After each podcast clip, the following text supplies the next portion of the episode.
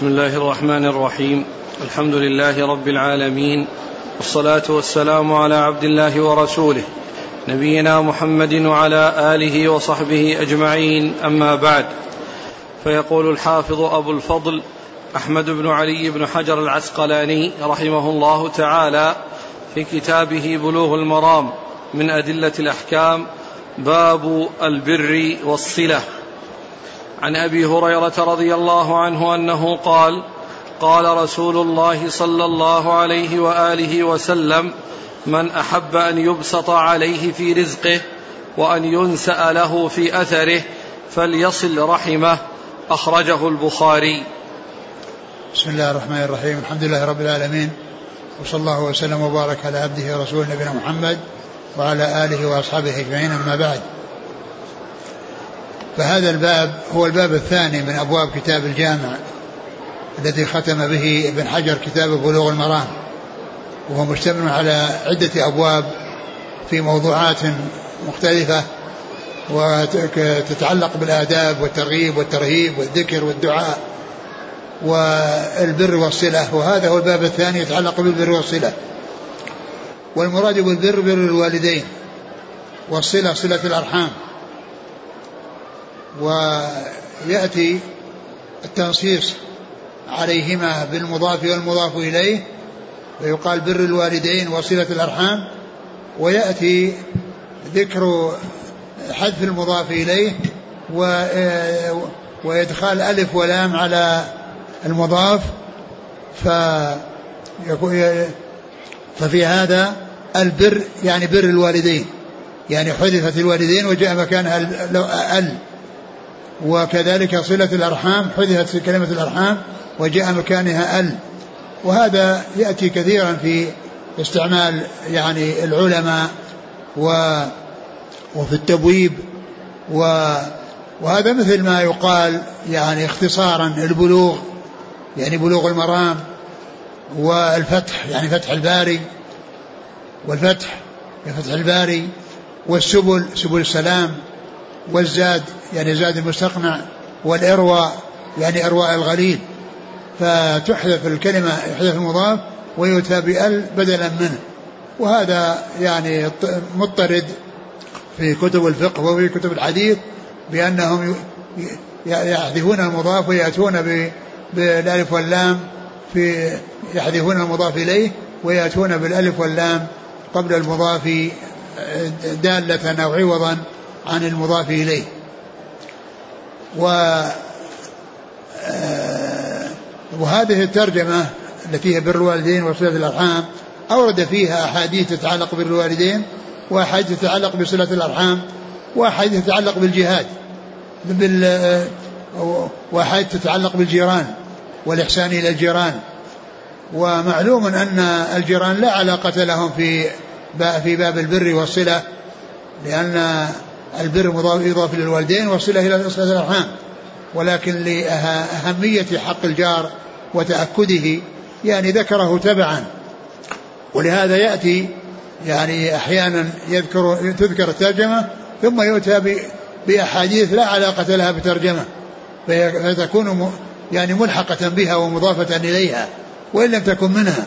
وهذا يأتي في كتب الحديث عند عند المحدثين يعني تجده يأتي بالباب بالكتاب ثم يأتي تحته أبواب كثيرة لا علاقة لها بلفظ الكتاب فتكون مما يلحق بالباب أو يلحق بالكتاب وإن لم يكن داخلا تحت لفظه. وبعض العلماء تجده يقول باب كذا وغيره. يعني يقول مثلا في مثل هذا باب البر والصلة وغيره.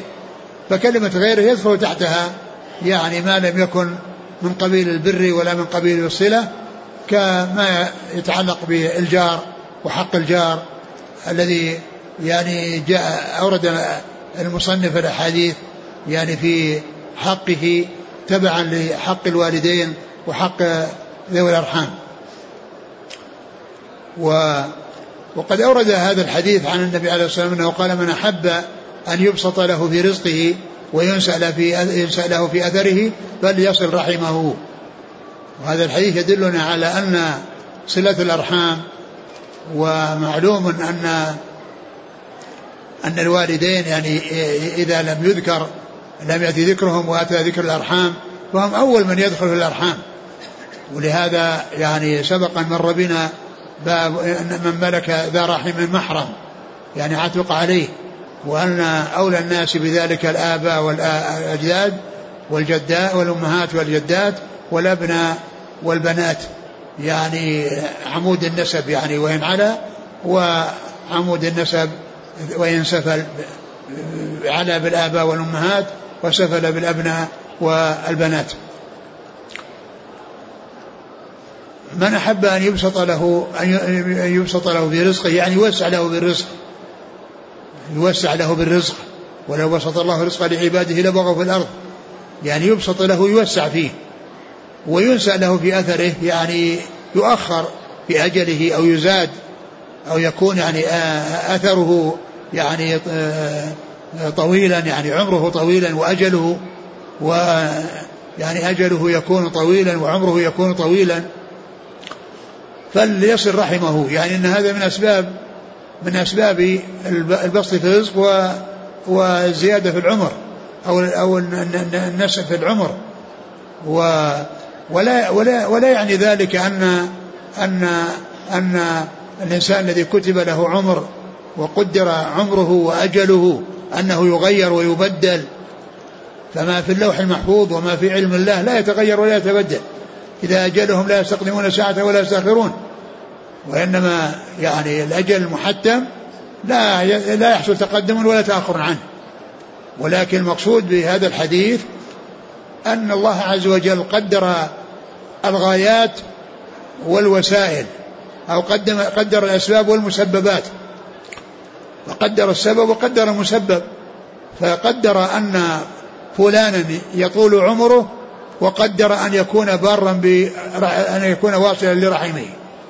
فيكون صلة الرحم مقدرة وقد جعلها الله سببا وقد جعل الله سببا لطول العمر وطول العمر هو الغاية أو هو الذي يعني المسبب.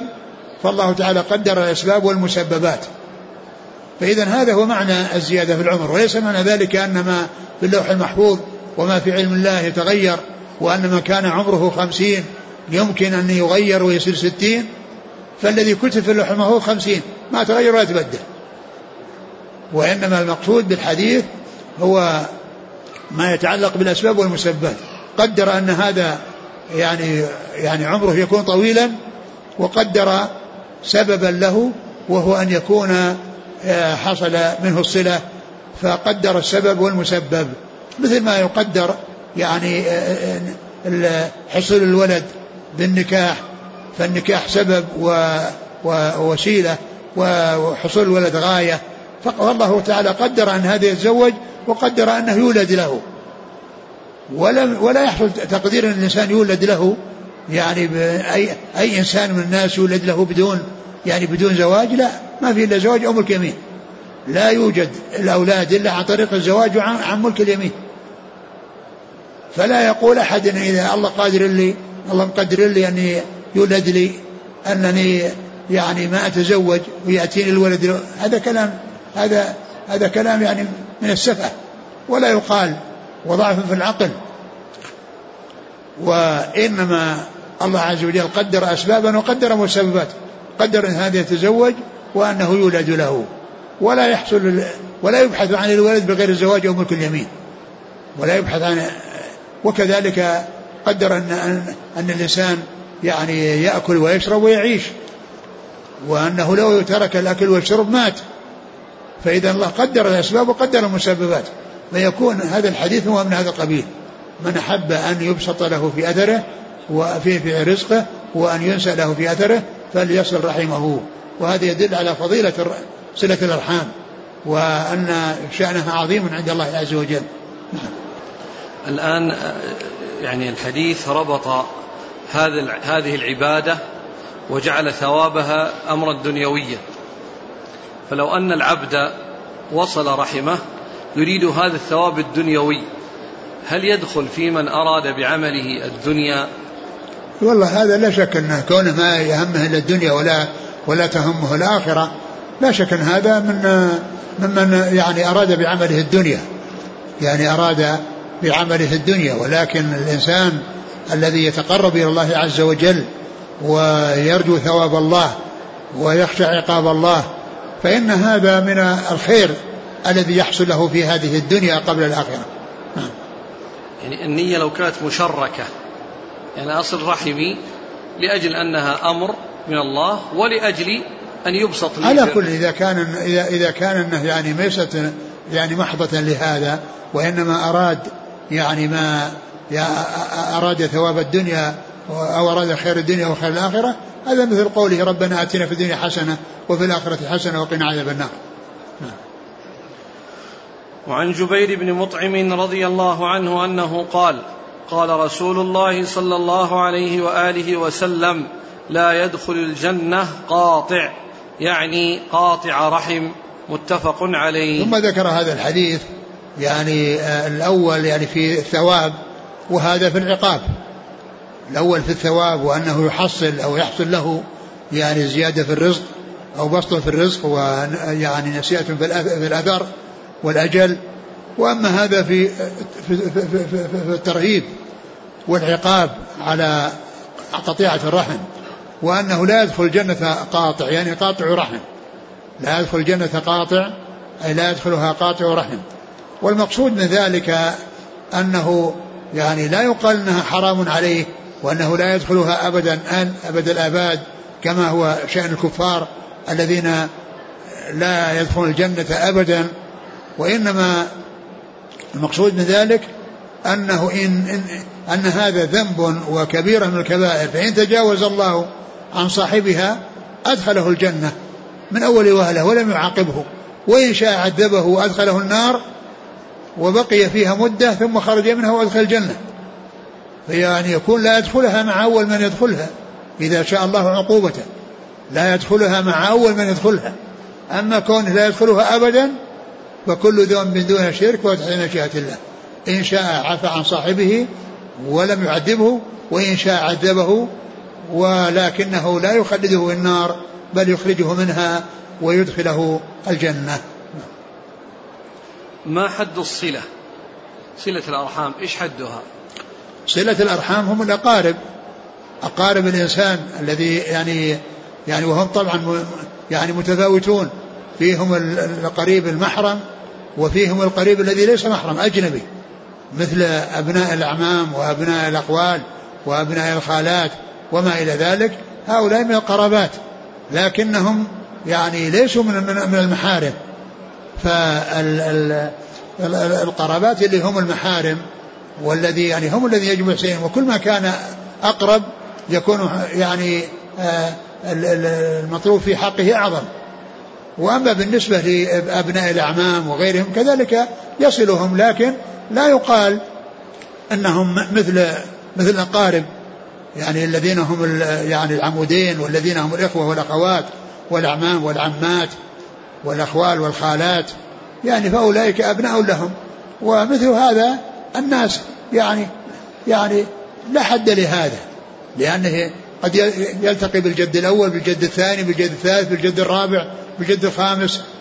كل هؤلاء يعتبرون فإذا ليست العبرة يعني كل من كان يعني في صلة ولو بعدت وإنما يعني في الصلات القريبة يعني كأبناء الأعمام وأبناء وأما يعني آآ آه، آآ آه، اللي يلتقي معهم في الجد السابع أو الجد الخامس وما إلى ذلك فهذا يعني لا حد له ولا نهاية له وإنما المقصود من ذلك القرابات ولا سيما الذين يعني بينهم وبينهم محرمية بحيث يسوغ له أن يتزوج المرأة يعني لا يتزوجها للقرابة التي بينه وبينها. كيف تكون الصلة؟ تكون الصلة بالإحسان يعني إذا كان عنده مال يعني وهم محتاجون يساعدهم ولهذا فإن إعطاء القريب يعني يعتبر صدقة وصلة كما جاء في بعض الأحاديث.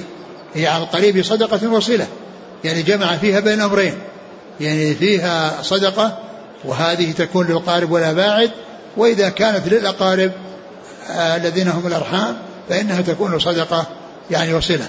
فهي تكون بالمال ويعني وتكون كذلك بالزيارة وتكون بال يعني بال السؤال عن أحوالهم والاتصال بهم يعني إما بالحضور وإما بالهاتف وإما بإرسال السلام يعني وإرسال يعني مع مع غيره إذا كان غير حاضر. وكان في بلد آخر كل هذا يدخل تحت الصلة. هل هناك مدة معينة نستطيع التحديد؟ ما نعلم تحديد لكن ما ينبغي أن يكون هناك تباعد لكن تحديد لا أدري. تحديد مدة يعني الإنسان يفعل بعدها وأنه لا يترك بعدها لا أعرف. عن المغيرة بن شعبة رضي الله عنه أن رسول الله صلى الله عليه وآله وسلم قال إن الله حرم عليكم عقوق الأمهات ووأد البنات ومنعا وهات وكره لكم قيل وقال وكثرة السؤال وإضاعة المال. متفق عليه.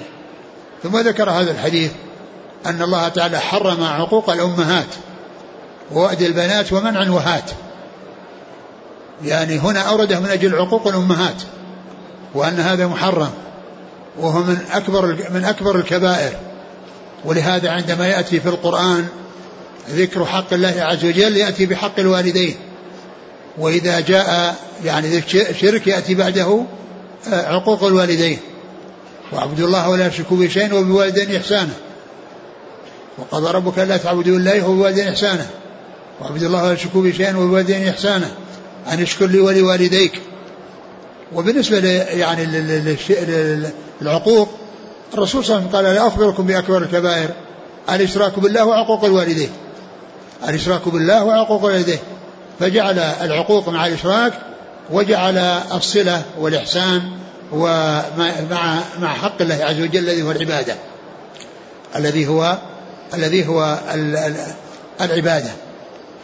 وعلى هذا فإن ال ال يعني ال بر الوالدين من أعظم من أعظم من أفضل الأعمال وعقوقهما من أكبر الكبائر. وعقوقهما من أكبر الكبائر. وذكر هنا الأمهات والأمر لا يخص الأمهات بل الوالد كذلك. ولكن لكون الأم قد يعني تكون يعني يعني ضعيفة وأنه يعني يجرؤ يجرى عليها ما لا يجرى على الأب وكذلك أيضا لعظم حق لعظم حقها وأنها حقها أعظم من حق الوالد لأنها حصل به الحمل والولادة والرضاع والتنشئة ولهذا لما سأل رجل الرسول صلى الله عليه وسلم من حق الناس يعني بولادته قال أمك. قال ثم من قال أمك؟ ثم قال ثم من قال أمك؟ ثم قال أبوك. يعني بل ثلاث فبين أو أكد حق الوالدات. ولهذا جاء ذكر آه، الأمهات هنا وإن كان ذلك لا يختص بالأمهات بل الآباء مثلهن وذلك لتأكد حقهن. وذلك لتأكد حقهن يعني من جهة يعني ما عانت في المرأة أو الأم وكذلك أيضا مما يعني يكون استسهال واستهوان العقوق وذلك أنه يجرى على, على الأم ما لا يجرى على الأب. لضعفها وعدم وأنه ليس عندها من القدرة مثل ما عند الأب. عقوق الأمهات ووأد البنات. وأد البنات دفنهن وهن حيات. وهذا كان من أعمال الجاهلية. وكان هذا من أعمال الجاهلية يدفنونها وهي حية. يعني حتى يعني خشية العار وأيضا حتى يعني لا تطعم معه. وخشية الفقر خشية الفقر وخشية العار. فكان هذا من من أعمالهم في الجاهلية. ف ومنعا وهات. يعني يمنع يعني الحق الذي عليه ويلحف في تحصيل الحق الذي له. يعني فيكون حقه يعني يحرص على استيفائه وعلى متابعة من عنده الحق. وقد يعني يكون أيضا بكونه يطلب شيئا لا يستحقه.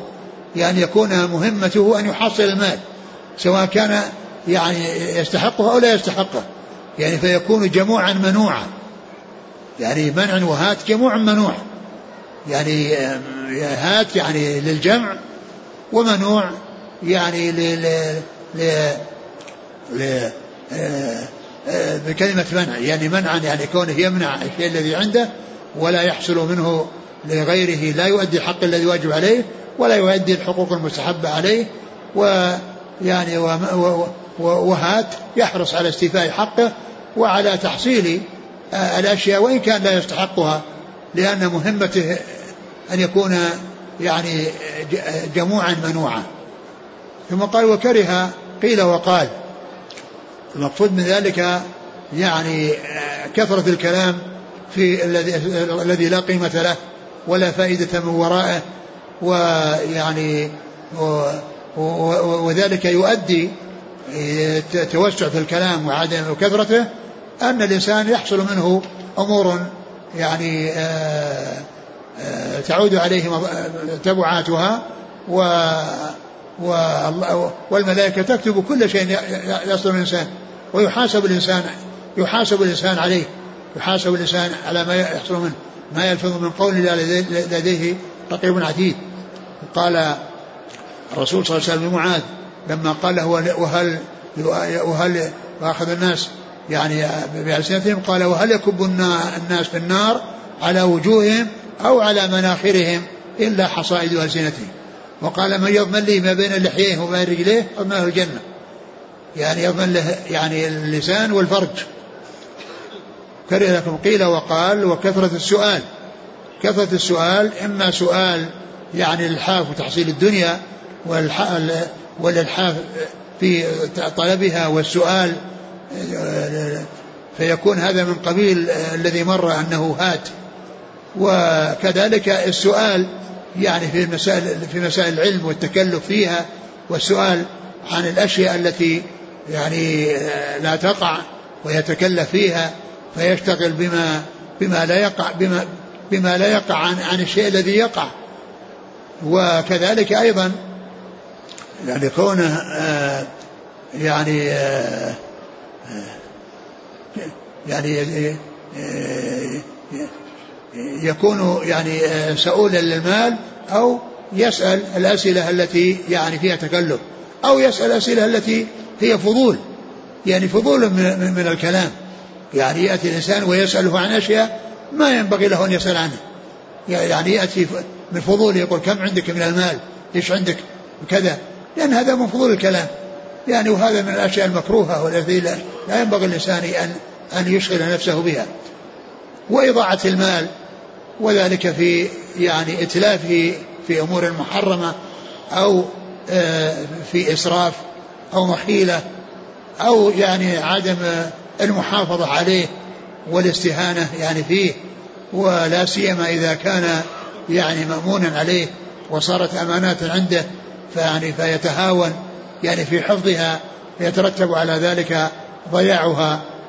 وقيل إن هذه الأشياء أنها محرمة ويعني وأن وأن كلمة كره يعني آه، يؤتى بها في المحرمات ويكون الفرق بين حرم وكره هذه من قبيل التفاو... التفا... يعني الاختلاف في الألفاظ. ويكون معنى واحدا ولهذا الله عز وجل لما ذكر المحرمات كثير محرمات كثيرة في سورة الإسراء قال كل كل ذلك كان سيئه عند ربك مكروها. نعم. وعن عبد الله بن عمرو رضي الله عنهما عن النبي صلى الله عليه وآله وسلم أنه قال رضا الله في رضا الوالدين.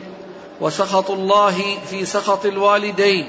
أخرجه الترمذي وصححه ابن حبان والحاكم. ثم ذكر هذا الحديث وهو أن رضا الله في رضا الوالدين. لأن الله أمر بالإحسان إلى الوالدين ونهى عن عقوقهما وأنه إذا حصل رضاهما بسبب البر والإحسان فإن هذا فيه رضا الله. لأن هذا مما أمر الله به.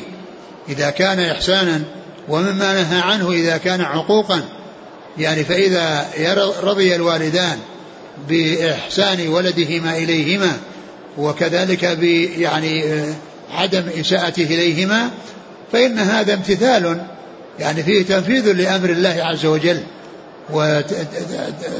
وابتعادا عما نهى عنه فيكون ذلك اللي في رضا الوالدين في في رضا الله رضا الله في رضا الوالدين.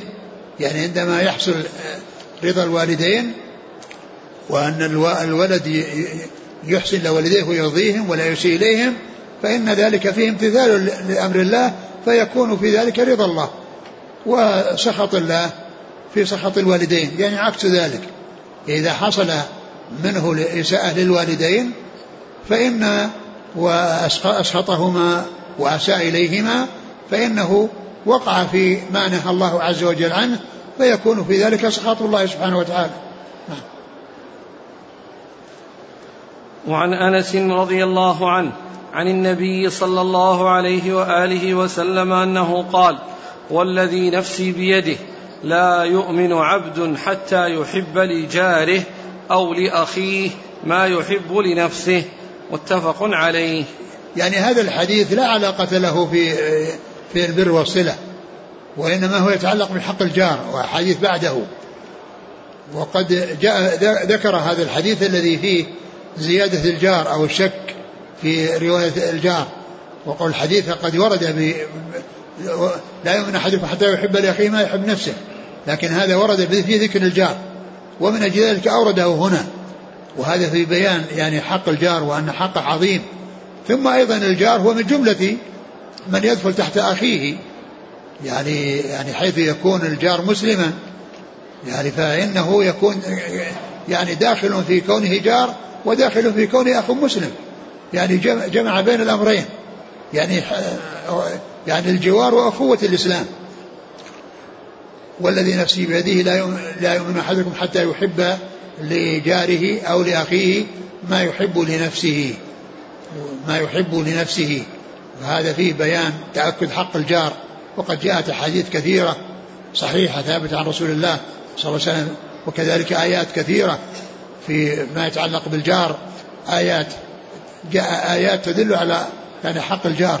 ومما جاء في الحديث الحديث المتفق عليه عن عائشة رضي الله عنها أن النبي صلى الله عليه وسلم قال ما زال جبريل يوصيني بالجار حتى ظننت أنه سيورثه. يعني سينزل قرآن أو ينزل وحي بأن لا يكون نصيب من ميراث جاره. وهذا يدل على تأكد حقه. نعم. والذي نفسي بيده. والذي نفسي بيده هذا حلف تأكيد ما يعني ما يحلف عليه. وهو بيان حقية أهمية حق الجار والأخ المسلم. والذي نفسي بيده وهذا من من صيغ أقسامه عليه الصلاة والسلام. أنه كان مر بنا أنه يقول له مقلب القلوب وكذلك هنا يعني ذكر آه أنه آه أنه كان يقول والذي نفسي بيده. وفي بعض والذي نفس محمد بيده. في بعضها والذي نفسه أبو القاسم بيده. نعم. لا يؤمن عبد. لا يؤمن عبد يعني يعني ذكر أنثى يعني لا يؤمن عبد يعني الإيمان الإيمان الذي هو الكمال الواجب يعني الذي هو الكمال الواجب. يعني حتى يحب لجاره أو لأخيه ما يحب لنفسه. هو نفي الكمال الواجب نعم. الذي يأثم به. نعم. وعن ابن مسعود رضي الله عنه أنه قال سألت رسول الله صلى الله عليه وآله وسلم أي الذنب أعظم؟ قال أن تجعل لله ندا وهو خلقك. قلت ثم أي؟ قال ثم أن تقتل ولدك خشية أن يأكل معك. قلت ثم أي؟ قال ثم أن تزاني حليلة جارك. متفق عليه. ثم ذكر هذا الحديث من أجل الجملة الأخيرة التي تتعلق بحق الجوار وعدم الإساءة إلى الجار. يعني يعني الجار يعني الذي على جاره يعني يحصل له خيره وأن يندفع عنه شره. يعني يصل إليه خيره ويسلم من شره. يعني هذا هو حق الجار. يصل إلى خير ويندفع عنه الشر. ابن مسعود رضي الله عنه سأل أي الأعمال أفضل؟ أي الذنب؟ أي ذنب أي, أي الذنب أعظم. أي الذنب أعظم. أي الذنب أعظم؟ قال أن تجعل الله ندا وهو خلقك. أن تجعل لله ندا يعني شريكا ومعبودا. غير الله عز وجل تجعل غير الله شريكا لله عز وجل. فهذا هو الند. أن تجعل الله ندا. ثم أضاف إليه قال هو خلقك. يعني الله عز وجل هو الذي خلقك. وهذا الند الذي جعلته له مخلوق لله عز وجل. فكيف يعقل أن الإنسان يعبد مخلوقا مثله؟ وقد قال الله عز وجل إن, إن الذين تدعون من دون الله عباد أمثالكم. إن الذين تدعون من دون الله عباد أمثالكم. كيف يعقل أن مخلوق يعبد مخلوق؟ يعني الأصل وهو أن العبادة للخالق الذي خلق كل شيء هو الذي يعبد. لا يعبد مخلوقا مخلوقا وإنما كل المخلوقين يعبدون الله. كل المخلوقين تكون عبادتهم لله عز وجل. ولهذا قال وهو خلقك. لبيان سوء يعني هذا التصرف وسوء هذا العمل وهو أن الله عز وجل تفرد بخلقه ثم يجعل مخلوقا مع الله عز وجل له نصيب في العبادة. أن تجعل الله ندا وهو خلقك. فكلمة وهو خلقك تبين فظاعة يعني هذا العمل. وأن الله عز وجل هو الخالق الذي أوجدك من العدم وغداك بالنعم ويعني تفضل عليك بأنواع النعم. وتجعل شريكا له في العبادة؟ ثم قال ثم أي قل أن تقتل ولدك خشية أن يطعم معك. خشية أن يطعم معك.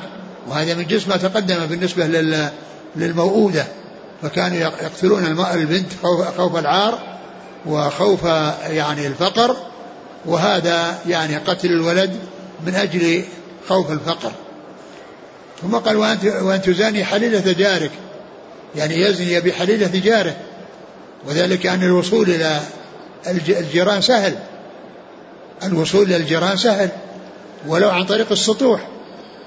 يعني فلما كان يعني الاتصال والوصول إلى الإساءة إلى الجار أنها سهلة وجاء التحذير منها يعني على سبيل الخصوص وإن كان الزنا كله يعني محرم يعني مع مع حديث الجار وغير حديث الجار. لكن هذا فيه زيادة لأن فيه يعني ارتكاب أمر منكر وإساءة إلى جار الذي يعني له حق الإحسان وأن يصل إليه الخير وأن يندفع عنه الشر. يؤخذ منها تفاوت الذنوب؟ لا شك الذنوب ليست على حد سواء. ليست على حد سواء. يعني ولهذا يعني آه بعضها أعظم من بعض. قد جاء في الحديث في الحديث السبع الموبقات. وجاء في بعض الأحاديث يعني ذكر عقوق الوالدين مع الشرك بالله عز وجل. وعن عبد الله بن عمرو بن العاص رضي الله عنهما أن رسول الله صلى الله عليه وآله وسلم قال من الكبائر شتم الرجل والديه. قيل وهل يسب الرجل والديه؟ قال نعم يسب أبا الرجل فيسب أباه. ويسب أمه فيسب أمه متفق عليه.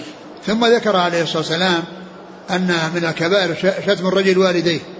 قالوا هل يسب الرجل والديه؟ قال نعم يسب أبا الرجل فيسب أمه ويشتم يعني يشتم أباه. يسب أبا الرجل في يسب الرجل أبا الرجل فيسب أباه. إيه. ويسب أمه فيسب أمه. يسب أبا الرجل فيسب أباه ويسب أمه فيسب أمه. يعني معناه أن ذلك متسبب وأن يكون متسبب وقد أضيف إليه ذلك. وإن كان ليس هو المباشر وهذا من من من أدلة سد الذرائع والوسائل التي تؤدي إلى المحرمات. وأن يعني سب يعني والدي آه، إنسان آخر يكون سببا بأن يجازيه فيسب أباه. فإذا سب أبا رجل سب أباه وإذا سب أمه سب أمه فيكون جازاه وقابله بالإساءة بإساءة. ف و وهذا إنما هو يكون في الغالب وإلا إن فإنه ليس بلازم أنه إذا وجد السب يوجد السب. قد يوجد السب ولكن الذي تسب أمه يكون عنده يعني لا يكافئ لا يكافئ على ذلك وإنما يصبر ويتحمل. يعني فليس معنى ذلك أنه ب ولكن بالنسبة للسب من المتسبب الأول يعني هذا مطلوب منه لا يحصل.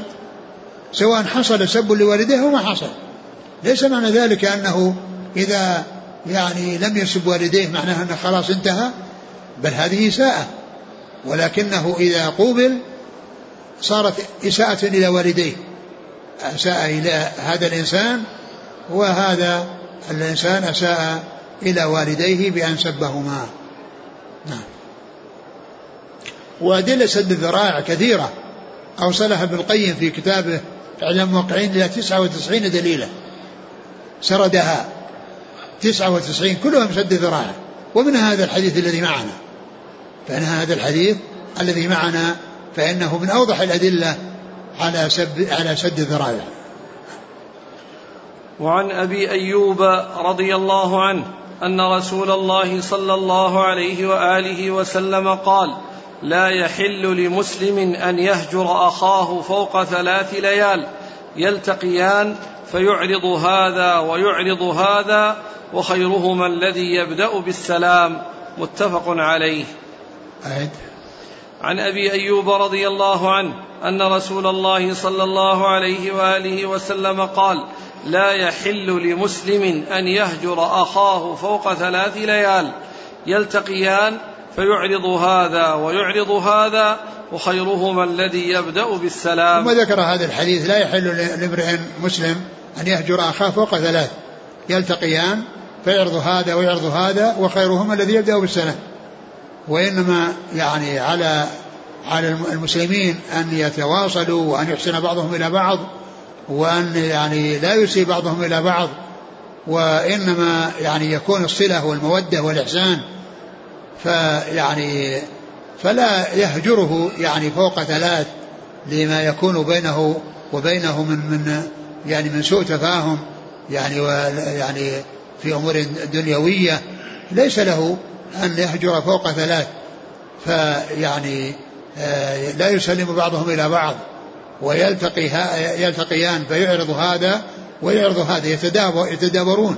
كل واحد يلقي الإنسان دبره لا يحب أن يلقى صاحبه. قال وخيرهما الذي يبدأ بالسلام. يعني هؤلاء المتهاجران اللذان في نفوسهما شيء وكل واحد في نفسه على الآخر أفضلهما وخيرهما الذي يبدأ بالسلام. وهذا في ترغيب ويعني حث على إفشاء السلام وعلى بذله لكل أحد وأن آه، حصول شيء في النفوس بين شخصين لا يسوغ يعني أن يترك معه السلام وتترك معه معه الصلة وإنما يعني عليه أن آه، آه، خيرهما وأفضلهما الذي يبدأ بالسلام. فترغيب إلى أن كل واحد منهما هو الذي يسبق. ترغيب في أن يكون كل واحد من الاثنين هو الذي يسبق الآخر. نعم. لا يحل لمسلم أن يهجر أخاه فوق ثلاث ليال. نعم يعني أخاه المسلم. فوق ثلاث ليال هذا في أمور الدنيا. يعني وأما في أمور الآخرة فللإنسان أن يهجر أكثر من ثلاث إذا كان يترتب على الهجر إذا كان يترتب عليه مصلحة. ولهذا الرسول صلى الله عليه وسلم هجر كعب بن مالك آه، ملك صاحبه يعني خمسين يوما. يعني وقد نزلت توبة الله عز وجل عليهما في القرآن وأن الله تعالى تاب عليهما وعلى الثلاثة الذين خلفوا.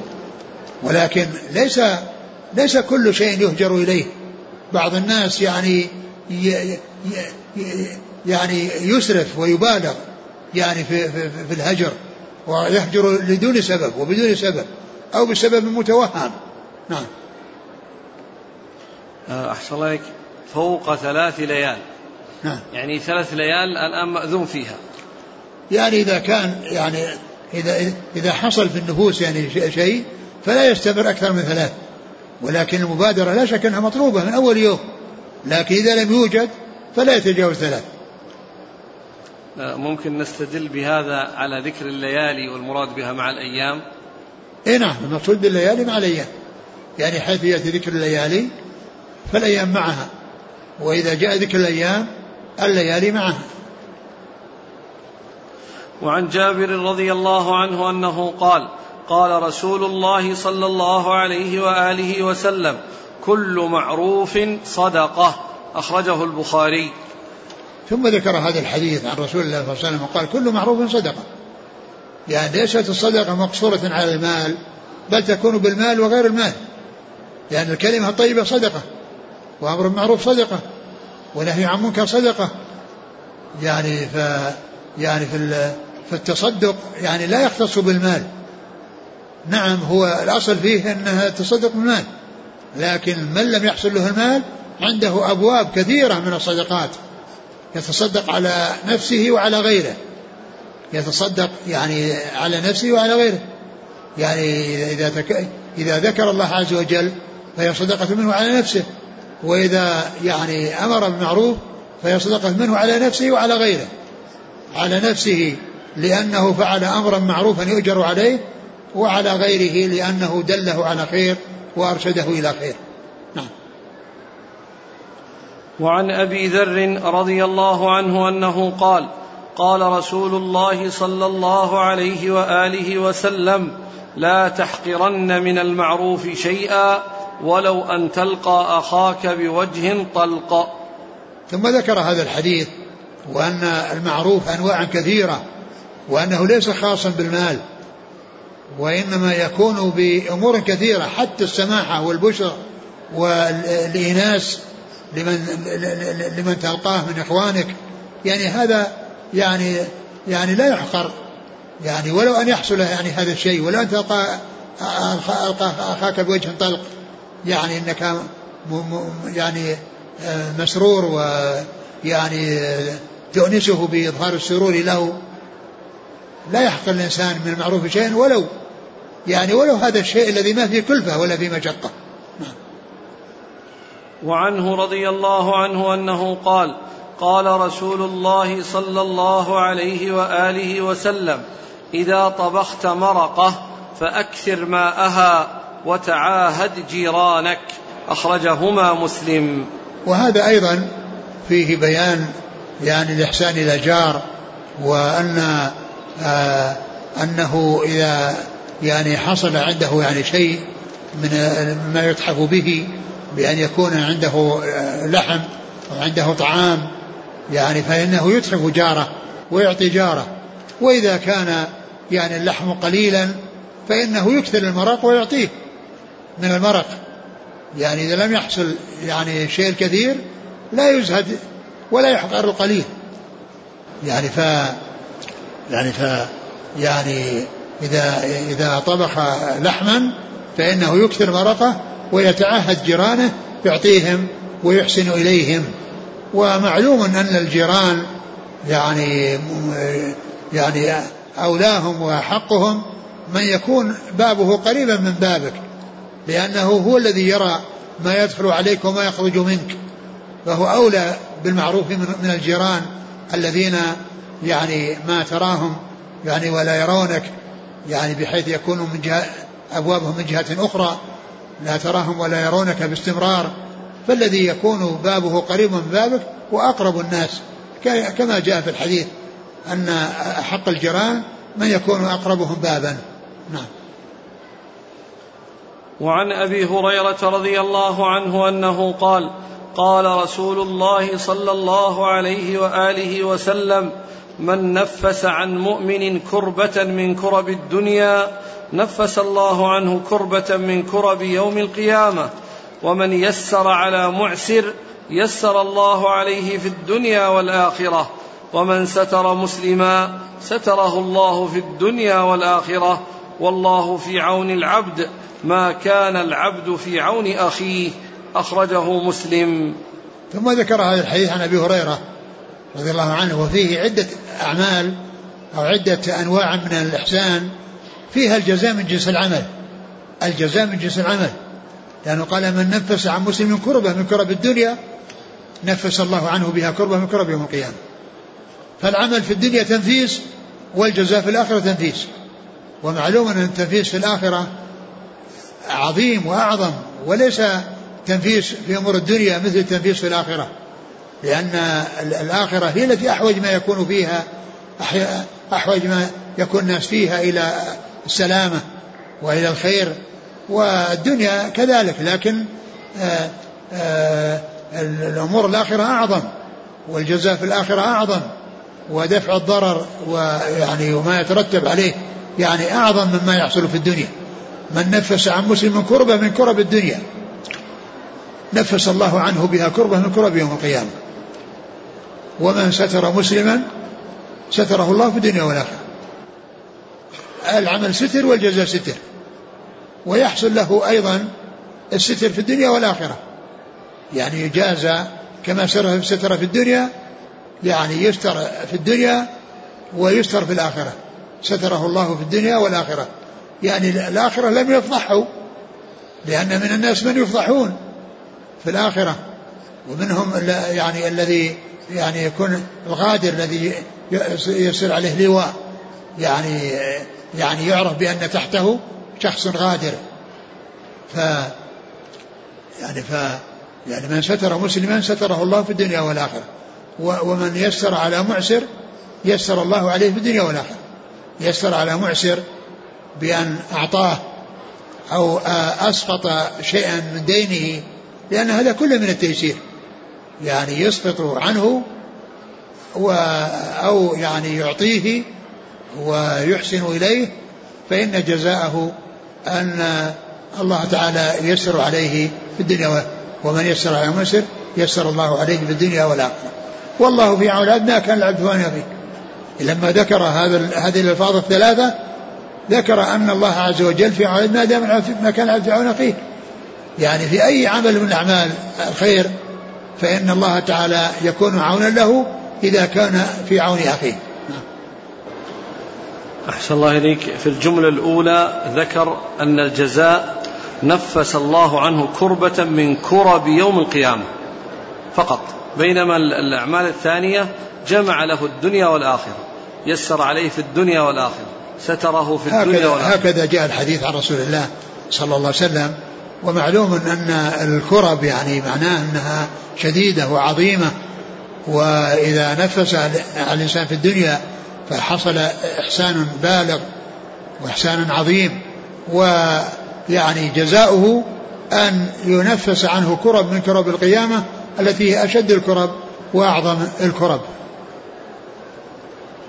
وعن أبي مسعود رضي الله عنه أنه قال قال رسول الله صلى الله عليه وسلم من دل على خير فله مثل أجر فاعله. أخرجه مسلم. ثم ذكر هذا الحديث عن أبي مسعود الأنصاري البدري رضي الله تعالى عنه أن النبي صلى الله عليه وسلم قال من دل على على خير فله مثل أجر فاعله. يعني أن الفاعل مأجور والدال على الخير مأجور. فاعل الخير مأجور والدال على الخير مأجور. والحديث هذا قاله الرسول بسبب وبمناسبة وأنه جاء في في صحيح مسلم أن رجلا جاء إلى النبي صلى الله عليه وسلم وقال يا رسول الله ابدع بي. فاحملني. يعني معناه أنه يعني هلك بعيره وأنه ما عنده بعير ما عنده شيء يركب عليه. قال فاحملني. يعني يحملني يعني الجهاد في سبيل الله. يعطيه مركوبا يركبه يجاهد عليه في سبيل الله. فقال ما عندي شيء. فقال رجل أنا أدله على على من يعني يحمله. فقال الرسول صلى الله عليه وسلم من دل على خير فله مثل فاعل من دل على خير فله مثل اجر فاعل قاله لهذا الرجل بهذه المناسبة الذي قال أنا أدله على من يعني يحمله ويعطيه مركوبا. فعند ذلك قال النبي صلى الله عليه وسلم من دل على خير فله مثل أجر فاعله. نعم. هل يؤخذ من الحديث عظم ثواب أجر النبي صلى الله عليه وسلم بأجر بأجر المطيعين؟ إيش؟ عظم أجر النبي صلى الله عليه وسلم. بعدد المطيعين الفاعلين للطاعات. لا شك الرسول عليه الصلاة والسلام له أجور أعماله وله مثل أجور أمته من أولها إلى آخرها. كل إنسان عمل عملا صالحا من حين بعثة صلى إلى قيام الساعة فالله تعالى يعطي نبيه صلى الله عليه وسلم مثل ما أعطاه. وهذا يدلنا على عظم أجره وعظيم منزلته عند الله. سبحانه وتعالى. ولهذا كان سيد خير أفضل الخلق وأفضل البشر عليه الصلاة والسلام. ف كل من عمل عملا صالحا فللرسول صلى الله عليه وسلم مثل أجره. وكذلك أصحاب الرسول صلى الله عليه وسلم هم أولى الناس. يعني بهذا بعد رسول الله عليه الصلاة والسلام. لأنهم تلقوا الكتاب والسنة وبلغوهما للناس. فأي إنسان يعمل بسنة جاءت عن صحابي فإن كل من يعملون بها منذ زمنه صلى الله عليه وسلم إلى قيام الساعة فإنه لذلك, لذلك الصحابي الذي حفظ هذه السنة ودل الناس عليها له مثل أجور من آه عمل بهذه السنة التي تلقاها عن رسول الله صلى الله عليه وسلم وحفظها وبلغها للناس. وعن ابن عمر رضي الله عنهما عن النبي صلى الله عليه وآله وسلم أنه قال من استعاذكم بالله فأعيذوه ومن سألكم بالله فأعطوه ومن أتى إليكم معروفا فكافئوه فإن لم تجدوا فادعوا له أخرجه البيهقي. ثم ذكر هذا الحديث يعني عن ابن عمر. عن ابن عمر عن ابن عمر رضي الله تعالى عنه أنه قال من استعاذكم بالله فاعيدوه يعني من يعني استعاذكم بالله يعني وطلب منكم أن تنقذوه من شر هو واقع فيه أو متوقع يعني يتوقعه فأنتم تعيدونه. تكونون يعني عونا له على سلامته من هذا الذي طلب منكم أن تساعدوه على التخلص منه. ومن استعان ومن, ومن سألكم بالله ومن سألكم بالله فأعطوه. من سألكم بالله فأعطوه لأنه سأل بالله وسأل بالخالق. الذي رب كل شيء ومليكه فإنه يحقق له ما يريد. وهذا كما هو معلوم إذا كان يعني أشياء ممكنة. ليس كل شيء يعني يأتي الإنسان ويقول هذا الكلام وقد يكون هو مبطل في في في في, في السؤال. يعني ف فلا يحقق لها ما يريد. يعني يسأل عن شيء لا علاقة له به ولا ليس بحاجة إليه. ولكن كونه وقع في شر أو يخفى شر وأراد أن يساعد على التخلص منه أو أنه يعني يعني حصل له يعني آه، آه، آه، حاجة إلى إلى شيء هو حاجة حاجة بحاجة شديدة إلى شيء يعني يحصله وسأل بالله يعني قال أسألك بالله فإنه يعطى. ومن صنع؟ ومن أتى إليكم معروفا فكافئوه. ومن أتى إليكم معروفا يعني من صنع لكم معروفا فكافئوه. يعني أحسن إليك أحسن إليه. يعني جزاء وفاقا. الجزاء من جنس العمل. من أتى إليكم معروفا فكافئوه.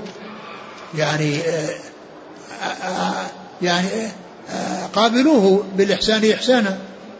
فإن لم تجدوا ما تكافئونه به فادعوا له حتى تروا أنكم قد كافأتموه. يعني إذا لم يحصل قدرة على المكافأة يعني في مال أو في يعني وساطة أو غير ذلك فلا أقل من الدعاء. وقد مر بنا الحديث وهو قوله صلى الله عليه وسلم من قال لأخيه من, من, من, من قال ل من, من, من قال لأخيه جزاك الله خيرا فقد أبلغ في الثناء. فقد أبلغ في الثناء. يعني معناه أن الإنسان يعني إذا أحسن إليه فإنه يقول جزاك الله خيرا. ولكنه إذا تمكن من من أن يكافئ على الشيء الذي حصل له فهذا الحديث يدل عليه. وإن لم يحصل فإنه يحصل الدعاء كما جاء في هذا الحديث في آخره وكما جاء في ذلك الحديث السابق الذي سبق أن مر بنا. باب الزهد. نعم. الباب الذي يليه. اقرأ قال رحمه الله تعالى باب الزهد والورع. عن النعمان بن بشير رضي الله عنهما أنه قال سمعت رسول الله صلى الله عليه وسلم يقول وأهوى النعمان بأصبعيه إلى أذنيه إن الحلال بين وإن الحرام بين وبينهما مشتبهات لا يعلمهن كثير من الناس فمن اتقى الشبهات فقد استبرأ لدينه وعرضه. ومن وقع في الشبهات وقع في الحرام كالراعي يرعى حول الحمى يوشك أن يقع فيه ألا وإن لكل ملك حمى ألا وإن حمى الله محارمه ألا وإن في الجسد مضغة إذا صلحت صلح الجسد كله وإذا فسدت فسد الجسد كله ألا وهي القلب متفق عليه. الحديث السابق رواه البيهقي. نعم. الحديث السابق رواه البيهقي وقد رواه أبو داود والنسائي فكان العزو إليهما أولى من من العزو إلى البيهقي. وهذه من المسائل أو هذه من الأمثلة التي يقال فيها أبعد النجعة. يعني كونه يعني يتر يعني يعني لا لا يعزو إلى إلى من هو أولى ثم يصير إلى من هو بعيد منه. ومعلوم أن البيهقي يعني دون يعني أن أن أبو داود والنسائي فالعزو إليهم أولى من العزو إليه. فالعزو إليهم أولى من من من العزو إليه. والحديث عند النسائي وعند أبي داود. نعم. ثم ذكر باب الزهد والورع. وهذا هو الباب الثالث من أبواب كتاب الجامع.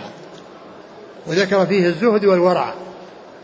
الزهد هو غنى النفس. لأن الإنسان إذا كانت نفسه غنية فإن الذي في يده يكون كثيرا وإن كان قليلا. وأما إذا كانت النفس يعني غير غنية فإن الكثير الذي في اليد لا لا يعتبر كثيرا يعتبر قليل. لأن الغنى هو غنى النفس كما جاء في الحديث. ليس الغنى عن كثرة العرض وإنما الغنى غنى النفس. يعني ليس الغنى الحقيقي هو غنى المال. نعم غنى المال هو غنى. ولهذا يعني الغني يتصدق وجاء في الحديث تؤخذ من أغنيائهم وترد على فقرائهم. فالذي عنده مال يقال له غني. لكن ليس هذا هو الغنى الحقيقي. الغنى الحقيقي غنى النفس. ليس الغنى عن كثرة العرض يعني عرض الدنيا وأموال الدنيا. والورع هو ترك المشتبهات. يعني الأمور المشتبهة هل هي حلال وحرام الورع تركها. وقد أورد حديث النعمان بن بشير الأول من أجل هذه من أجل الجملة الكلمة الثانية اللي هي الورع. يعني قال فمن اتقى الشبهات فقد سبر لدينه وعرضه. ومن وقع في الشبهات وقع في الحرام. فأورد الحديث من أجل كلمة الورع التي جاءت في, في الترجمة. والنعمان بشير رضي الله عنه من صغار الصحابة. وقد توفي رسول الله صلى الله عليه وسلم وعمره ثمان سنوات. وقد روى عن رسول الله صلى الله عليه وسلم وسمع منه. ولهذا هذا الحديث يقول فيه سمعت رسول الله صلى الله عليه وسلم وأكد ذلك بإشارته إلى أذنيه.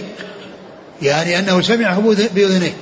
يعني معناه أنه آه، صرح به بالسماع وأشار إليه يعني إلى أذنيه لتأكيد ذلك. فالإشارة هي للتأكيد. وهذا فيه أن الصحابة رضي الله عنهم من كان منهم صغيرا وتحمل في حال صغره وأدى في حال كبره فإن ذلك معتبر. ومثله الكافر الذي تحمل في حال كفره وأدى في حال إسلامه فإن حديثه معتبر. يقول نعمان بن بشير رضي الله عنه سمعت الرسول يقول الحلال بين والحرام بين. الحلال بين والحرام بين وبينهما مشتبهات. يعني في شيء واضح أنه حلال لا يتوقف فيه ولا يتردد فيه وشيء واضح بأنه حرام. لا يتردد فيه ولا يتوقف فيه وشيء يكون مشتبها. لا يدرى هل هو من الحرام البين أو من الحل البين. قال وبينهم مشتبهات لا يعلمهن كثير من الناس. فقوله لا يعلمهن كثير من الناس معناه أن من الناس من يعلمها. وذلك بأن يعني الذي ينظر في النصوص ويتأمل في النصوص ويجتهد في معرفة الأدلة فإنه قد قد يعلمها بعض الناس. لكن كثير من الناس لا يعلمونه. لا يعلمهن كثير من الناس يعني هذه المشتبهة. لا لا يعلم كونها حلالا أو حراما. كثير من الناس لا يعلمون. ولكن يعلمها بعضهم أو قد يعلمها بعض الناس الذي يعني يكون عنده قدرة وتمكن ويجتهد فإنه قد يصل إلى ما يرجح عنده جانب أنه من الحلال البين أو من الحرام البين. فقال عليه الصلاة والسلام فمن اتقى الشبهات فقد استبرأ دينه وعرضه. يعني إذا الأمور مشتبهة يعني دارت بين الحل والحرمة يغلب جانب الحرمة فيتقيها ويعني يكون بذلك سلم من أن يتعرض لأمر مشتبه قد يكون حراما وتكون نتيجة أنه يكون حراما. فمن اتقى الشبهات فقد استبرأ لدينه وعرضه. استبرأ لدينه لكونه يعني آه ما حصل منه شيء إخلال يعني في أمور دينه. وعرضه أيضا لا لا يقدح فيه. لأن المقصود بالعرض أنه لا ينال من عرضه. ولا يتكلم عليه ولا يذم. يقال أنه فعل كذا وفعل كذا. فقد استبرأ لدينه وعرضه. فلا يعني فدينه يعني يسلم. فلا يحصل فيه نقص. وعرضه يسلم. فلا يتعرض له. ولا يقدح فيه. ولا يذم من أجل كونه وقع في هذه الأمور المشتبهة. فمن اتقى الشبهات فقد استبرأ دينه وعرضه ومن وقع في الشبهات وقع في الحرام. ومن وقع في الشبهات وقع في الحرام. لأن من تجرأ على على المشتبه قد يجره ذلك إلى أن يقع في الأمر المحرم. من تساهل في الأمور المشتبهة قد يجره ذلك إلى التساهل في الأمور المحرمة. ومن اتقى الشبهات ومن وقع في الشبهات وقع في الحرام. ثم ضرب مثلا. فقال كالراعي يرعى حول الحمى. يوشك أن يقع فيه أو يرتع فيه. معنى ذلك أن الحمى إذا كان يعني ملك من الملوك يعني حمى حما ومنع من الوقوع من من الرعي فيه فإن الذي يرعى بجوار الحمى قد تنتقل غنمه أو ماشيته وتقع فيه ف ف ف فيعاقبه ذلك الوالي الذي منع من آه، أن يقرب أحد. وأما من رعى بعيدا عن الحمى بعيد فهذا سلم لأن غنمه لا تصل إليه. لكن الذي يكون حول الحمى يمكن تنفلت أو يحصل له غفلة أو يحصل له نوم أو يحصل له يعني كذا ثم تذهب بعض مواشيه وتدخل في الحمى. فيتعرض للعقوبة.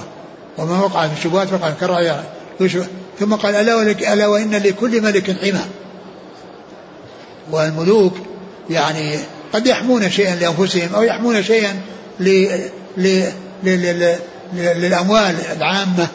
يعني كالمواشي. يعني يحمون لها يعني شيء ترتع فيه. ثم قال وإن حمى الله محارمه. الحمى حمى الله ومحارمه. فالإنسان يبتعد عن محارم الله ويبتعد عن الشيء الذي قد يؤدي إلى الوصول إليها.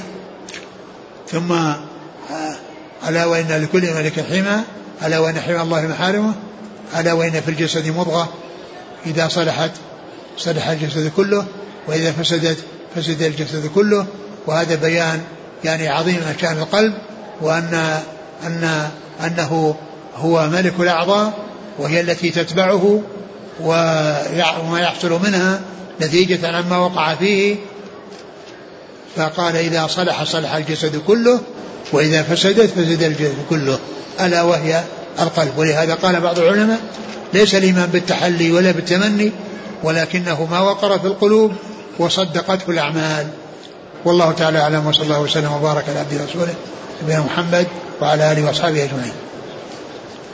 جزاكم الله خيرا وبارك الله فيكم. ألهمكم الله الصواب ووفقكم للحق. شفاكم الله وعافاكم ونفعنا الله بما سمعنا. غفر الله لنا ولكم وللمسلمين أجمعين. آمين, آمين. يقول أحسن الله إليكم. إذا ذهبت مع أبي إلى أخوالي فإنهم يحرضونه علي لكي أحلق لحيتي. فهل أصلهم كذلك مع ما يفعلون؟ يعني أنت صلهم وعظهم. يعني بدل ما يعني يعملون على الإساءة إليك اعمل على الإحسان إليهم. يعني اذهب إليهم وعظهم وبين لهم سنة الرسول صلى الله عليه وسلم وأن يعني هذا أمر جاءت به جاء, جاء عن رسول الله عليه السلام وأن يعني إعفاء اللحى واجب وحلقها حرام فأنت احرص على أن تكون سببا في هدايتهم. فيكون هذا من أعظم الصلة. من أعظم الصلة للأرحام والأقارب أن الإنسان يحسن إليهم في أمور دنيا دينهم. أعظم من الإحسان في أمور الدنيا. الإحسان إليهم في أمور الدين أعظم من الإحسان إليهم في أمور الدنيا. يقول هل يمكن أن يفسر ينسأ له في أثره أن يبارك له في عمره وإن كان قصيرا؟ يعني قال ذلك بعض أهل العلم لكن الأصل هو الحقيقة. ولا مانع منها كما ذكرنا له وجه. بعض العلماء قال هذا أنه يبارك له في عمره ويكون عمره مبارك ولكن الحديث يعني ظاهره يعني أنه يعني زيادة ولكنها كما عرفنا هي من قبيل الأسباب والمسببات. وتقدير الأسباب والمسببات. قدر الله السبب وقدر الله المسبب. يقول أنا بعض الأحيان أرفع صوتي إذا غضبت على والدتي فهل هذا من العقوق؟ لا شك هذا عمل سيء اخفض صوتك. أقول اخفض صوتك عند أمك وجاهد نفسك ولا يستفزك الشيطان فتغلظ عليها في القول فإن هذا قد يؤدي إلى زيادة في الشر بما يتعلق بالقول وقد أيضا يتعدى إلى الفعل والعياذ بالله. يقول والدي كثير الكلام في الناس وخصوصا في الأقارب وعندما أنصحه يهجرني ويتكلم علي فكيف أتعامل معه وأرضيه؟ احرص احرص على احرص على منفعته احرص على منفعته ولا تيأس. يقول ما حكم قول يا رضا الله ورضا الوالدين؟ لا ما فيه يعني أقول النداء لا يكون إلا لأسماء الله عز وجل. يكون النداء يكون للأسماء لا يكون ل... لا يكون للصفات ما في تقدير هنا؟ يعني أسألك رضا الوالدين. يترك يترك الأمر هذا ولا ولا يعني يقرر ويبحث عن تقدير. هل الملائكة تسجل كل شيء حتى الكلام المباح الذي لا يتعلق به التكليف. والله هذا هو الظاهر لأن يعني ما يلفظ من قول إلا لديه رقيب عتيد. يقول أقسمت علي أمي أن أعيش في المدينة لكي تأتيني من وقت إلى آخر وأبي يريدني أن أكون قريبا منه فمن أطيع؟ أعيد السؤال. أقسمت علي أمي أن أعيش في المدينة لكي تأتيني من وقت إلى آخر وأبي يريدني أن أكون قريبا منه فمن أطيع؟ أنت يعني هو يعني هو مقيم في في المدينة وإلا سيأتي للمدينة؟ لا أدري عن السؤال هذا هل هو معناه أنه ما وصل المدينة وأنه سيسعى للوصول المدينة؟ يا إذا كان ما سعى يعني يأتي زائرا هو أمه وأبوه يأتون ويرجعون. وإذا كان يعني